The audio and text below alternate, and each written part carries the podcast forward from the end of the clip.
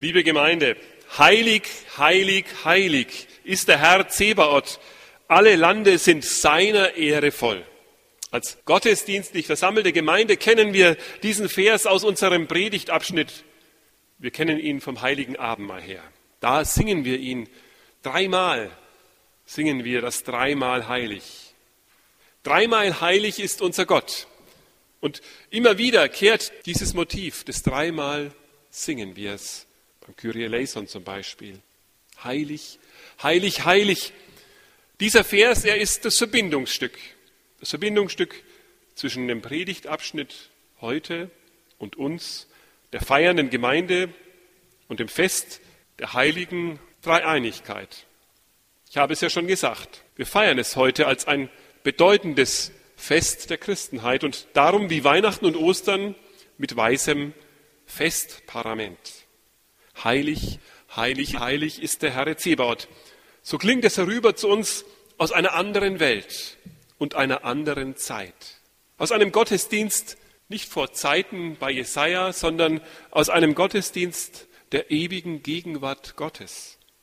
Alle Lande sind seiner Ehre voll. Es ist ein Loblied, das gesungen wird auf unseren Gott. Er wird gepriesen. Er wird gepriesen als der dreimal heilige Gott.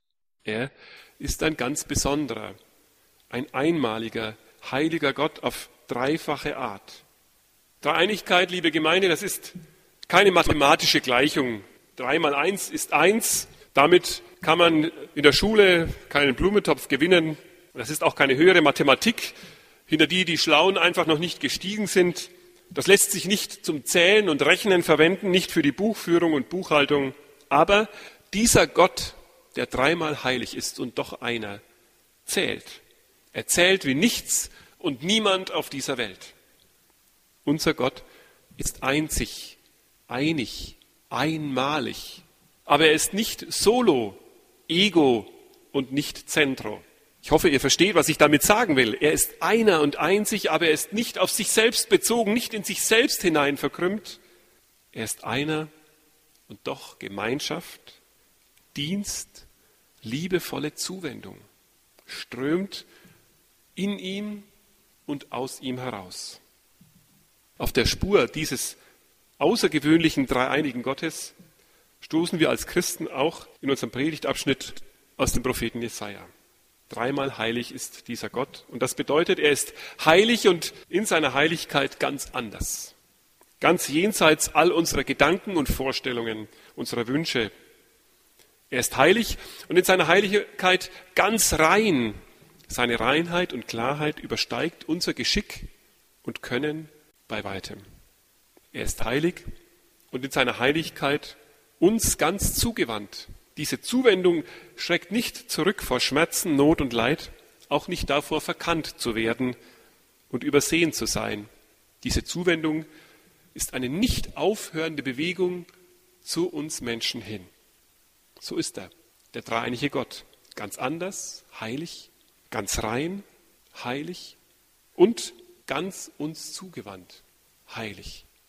Also erstens, der heilige und ganz andere Gott. Das begegnet uns ja in dieser Geschichte von dem Jesaja gleich zu Anfang. Er wird uns beschrieben, wie auf einem hohen und erhabenen Thron sitzt. Über ihm stehen die Seraphim. Es sind lassen Sie mich es so sagen, merkwürdige Engel mit sechs Flügeln. Vier davon sind zum Zudecken von Gesicht und Füßen gebraucht. Es scheint, als wäre ganz offensichtlich auch für Sie diese heilige Nähe des ganz anderen Gottes nicht möglich, wenn Sie sich nicht decken könnten vor ihm. Dabei sind für uns ja schon die Seraphim fremd und andersartig. Kaum vorstellbar. Das liegt nur zu einem Teil an ihrem Aussehen. Zum anderen liegt es an dem, was von ihren Stimmen beschrieben wird. Es klingt nicht nach Kirchenchor und auch nicht nach Gospelchor. Sie bringen die Schwellen zum Beben. Naja, Tempel raubt. Vielleicht haben Sie sich den Thronsaal Gottes ja ein bisschen anders vorgestellt. Weniger heiß, laut und vibrierend, dafür eher wie eine stille und kühle fränkische Dorfkirche. Ich weiß es nicht. Es klingt eher nach Disco, muss ich sagen. Gott ist voller Überraschungen. Der ganz andere, Jetzt kommt die unerlässliche Frage, wohnt Gott in der Kirche? Wohnt er im Tempel? Oder ist er eben dort genauso wenig anzutreffen, wie andere wieder sagen, wie er sonst irgendwo in der Welt anzutreffen sei, eben nicht? Lassen Sie uns das aber nicht nur räumlich in Blick nehmen, sondern auch gedanklich. Von woher denken wir an Gott und über ihn nach? Sind wir mit unseren Gedanken in Gottes Herz, in Gottes Kopf, in Gottes Seele? Verstehen wir Gott aus seinem Innersten heraus? Jesaja gibt mit einem schönen Bild Antwort auf diese Fragen. Er sagt, ja, Gott ist da. Er ist ganz da. Ganz gewiss. Und er ist eben doch nicht ganz da. Nicht direkt greifbar. Gott ist gegenwärtig. Aber er ist doch größer als all unsere Räume, Gebäude und Gedanken. Er drückt es so aus. Der Saum seines Gewandes erfüllt den Tempel. Also ist er da. Und doch ist Gott zu groß. Zu groß für den Tempel. Allein der Saum seines Gewandes, sozusagen die Berührungsstelle zu ihm hin, füllt den Tempel. Wir sind mit unserem Verstand zu klein, diesen anderen, diesen großen und heiligen Gott zu fassen. Selbst wenn wir etwas von ihm verstehen, dann ist es doch nur wie eine Ahnung von ferne. Zweitens, der heilige, ganz reine Gott. Was für eine Szene. Wie viel Fremdes begegnet uns, ja, erschreckt uns vielleicht sogar. Also mir ging es jedenfalls so. Da hören wir beim Jesaja, da flog einer der Seraphim zu mir und hatte eine glühende Kohle in der Hand, die er mit der Zange vom Altar nahm und rührte meinen Mund an und sprach, siehe, hiermit sind deine Lippen berührt, dass deine Schuld von dir genommen werde und deine Sünde versöhnt sei. Ja, was spüren Sie denn, wenn Sie an solche glühende Kohlen denken, mit denen ihre Lippen berührt werden, das tut weh, denke ich mir. Das verletzt doch, das zerstört.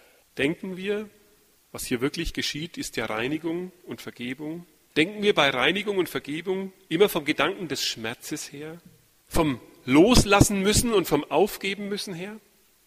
Manchmal erscheint es Menschen ja eine lästige Pflicht zu sein. Gut, sagen sie dann, müssen wir eben noch um Vergebung bitten. Wenn es so sein muss, machen wir es halt. Oder es ist einfach zu einer Gewohnheit geworden. Man fragt nicht mehr, man rebelliert nicht, man lässt es einfach über sich ergehen. Schließlich beginnt ja fast jeder Gottesdienst mit einem Sündenbekenntnis.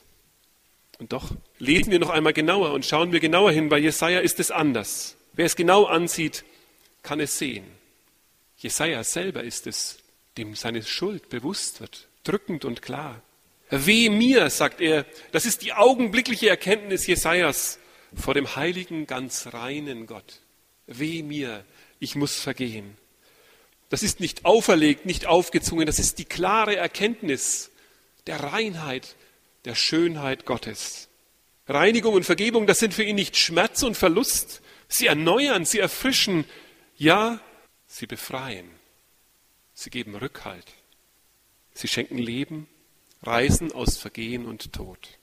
In der heiligen Gegenwart Gottes erkennt Jesaja, was er schon getan und gesagt hat. Und da ist manches, das stimmt nicht zu diesem Gott, zu diesem reinen Gott.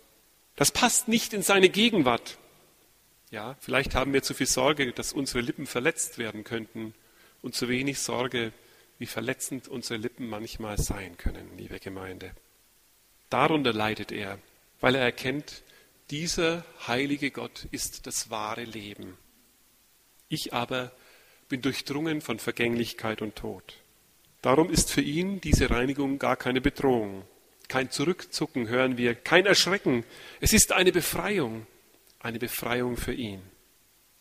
Der heilige, ganz reine Gott ist eine lebendige Erfrischung für euch.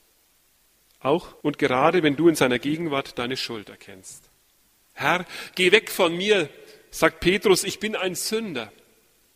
Und Jesu Wort an so viele, die zu ihm kamen, war immer und immer wieder, deine Sünden sind dir vergeben. Auch hier bei Jesaja spricht der Engel vergebende und befreiende Worte. Vergesst also nicht, der heilige und reine Gott. Er ist ein vergebender Gott, der euer Leben auffrischt, der euch lebendig und frei macht vor Gott. Das können wir mitverfolgen, wenn wir dem Text weiter entlang gehen, wenn wir weiter auf Jesajas Geschichte hören. Denn jetzt schon, ganz schnell, ist er so frei, sich vor dem heiligen Gott zu Wort zu melden. Ja, sein Mund ist nicht verschlossen. ist weit offen. Wir lesen, und ich hörte die Stimme des Herrn, wie er sprach, wen soll ich senden? Wer will unser Bote sein? Ich aber sprach, hier bin ich, sende mich. Sind wir also bei dem dritten angekommen, der heilige, ganz zugewandte Gott. So kommt Jesaja in die Bewegung Gottes mit hinein. Diese Bewegung ist sein Kommen zu den Menschen. Ja, das ist die Mission, die Sendung Gottes. Er kommt zu seinen Menschen. Jesus redet auch davon. Er erzählt das und sagt, früher hat Gott seine Boten gesandt, jetzt aber seinen Sohn. Gott ist der kommende Gott. Er ist in Bewegung auf uns zu. Manchmal zweifeln wir und fragen uns und suchen, Gott, wo bist du? Wo bleibst du? Wir brauchen dich. Wir hoffen auf dich. Wir wünschen uns deine Nähe. Und die Antwort, die staunende Antwort heißt, Gott kommt. Er springt dir zur Seite, er überlässt dich nicht dem Tod. Bevor du riefst, so lesen wir es in der Schrift, hat er schon sich aufgemacht, dir zu helfen. Gott ist, liebe Gemeinde, kein abwartender Gott, der die Zeit verstreichen lässt. Er ist auch kein ruhender Pol, der sich immer nur um sich selber dreht, auf ewig. Gott ist in Bewegung, in Bewegung auf dich, auf uns zu. Wer will unser Bote sein? Wenn Gott so fragt, dann lädt er uns ein, Teil dieser Bewegung zu sein, der Bewegung Gottes auf die Menschen zu, der Bewegung, in der Gott sich den Menschen zuwendet und zu ihnen kommt. Vielleicht fragt ihr, aber da gibt es auch schwierige Worte, die haben wir auch gehört. Warum ist denn hier von Verstockung die Rede? Wir würden uns wünschen, Jesaja schriebe von Erweckung, von Aufwachen, von Neuem und Frischen. Aber hier ist die Rede, dass erst Altes absterben muss. Liebe Gemeinde, ich erkläre mir das so. Es gibt Menschen, ob fromm oder heidnisch, die möchten den liebevoll gebenden, den reinen und den ganz zugewandten Gott vor den Karren ihrer Wünsche stellen.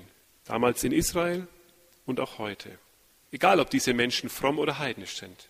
Es ist so ein inneres Wollen in uns, die Mächte Gottes in unsere Gewalt zu bringen und für unsere Ziele einzusetzen. Und ehe man sich's versieht, sind Erneuerung und Auffrischung nur noch Schablonen und nicht mehr echt. Gottes große, ganz andere, ganz reine und ganz uns zugewandte Heiligkeit wird dann mit einmal fremd, als wenn es nicht wirklich zu Gott gehöre, dass er heilig, heilig, heilig ist.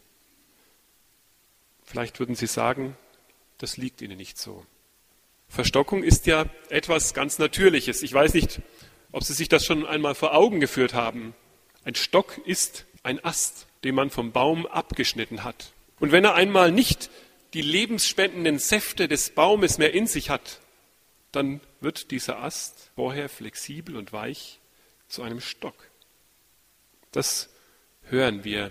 Wer sich abscheidet von den lebensspendenden Säften Gottes, wer sich Gott verweigert, wer Gott selber vor den Karren seiner Wünsche und Hoffnungen spannen möchte, der verstockt, dem fehlt das Leben.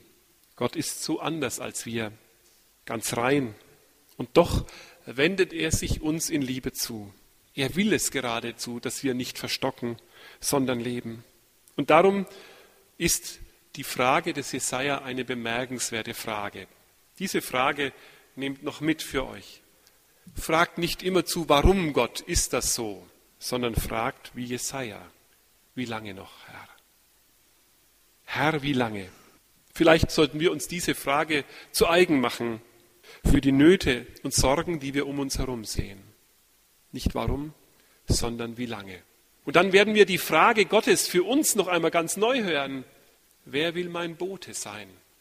Und wir sagen, Herr, hier bin ich, sende mich denn ich will ein Bote deines Kommens sein, ein Bote deines Lebens, dass Menschen es hören, dass Menschen es verstehen. Gott hat sich ihnen zugewandt. Er ist ganz anders, als wir denken, ganz anders, als wir verstehen, viel größer. Er ist ganz heilig, ganz rein und er will unser Leben neu auffrischen. Herr, hier bin ich. Sende mich. Amen.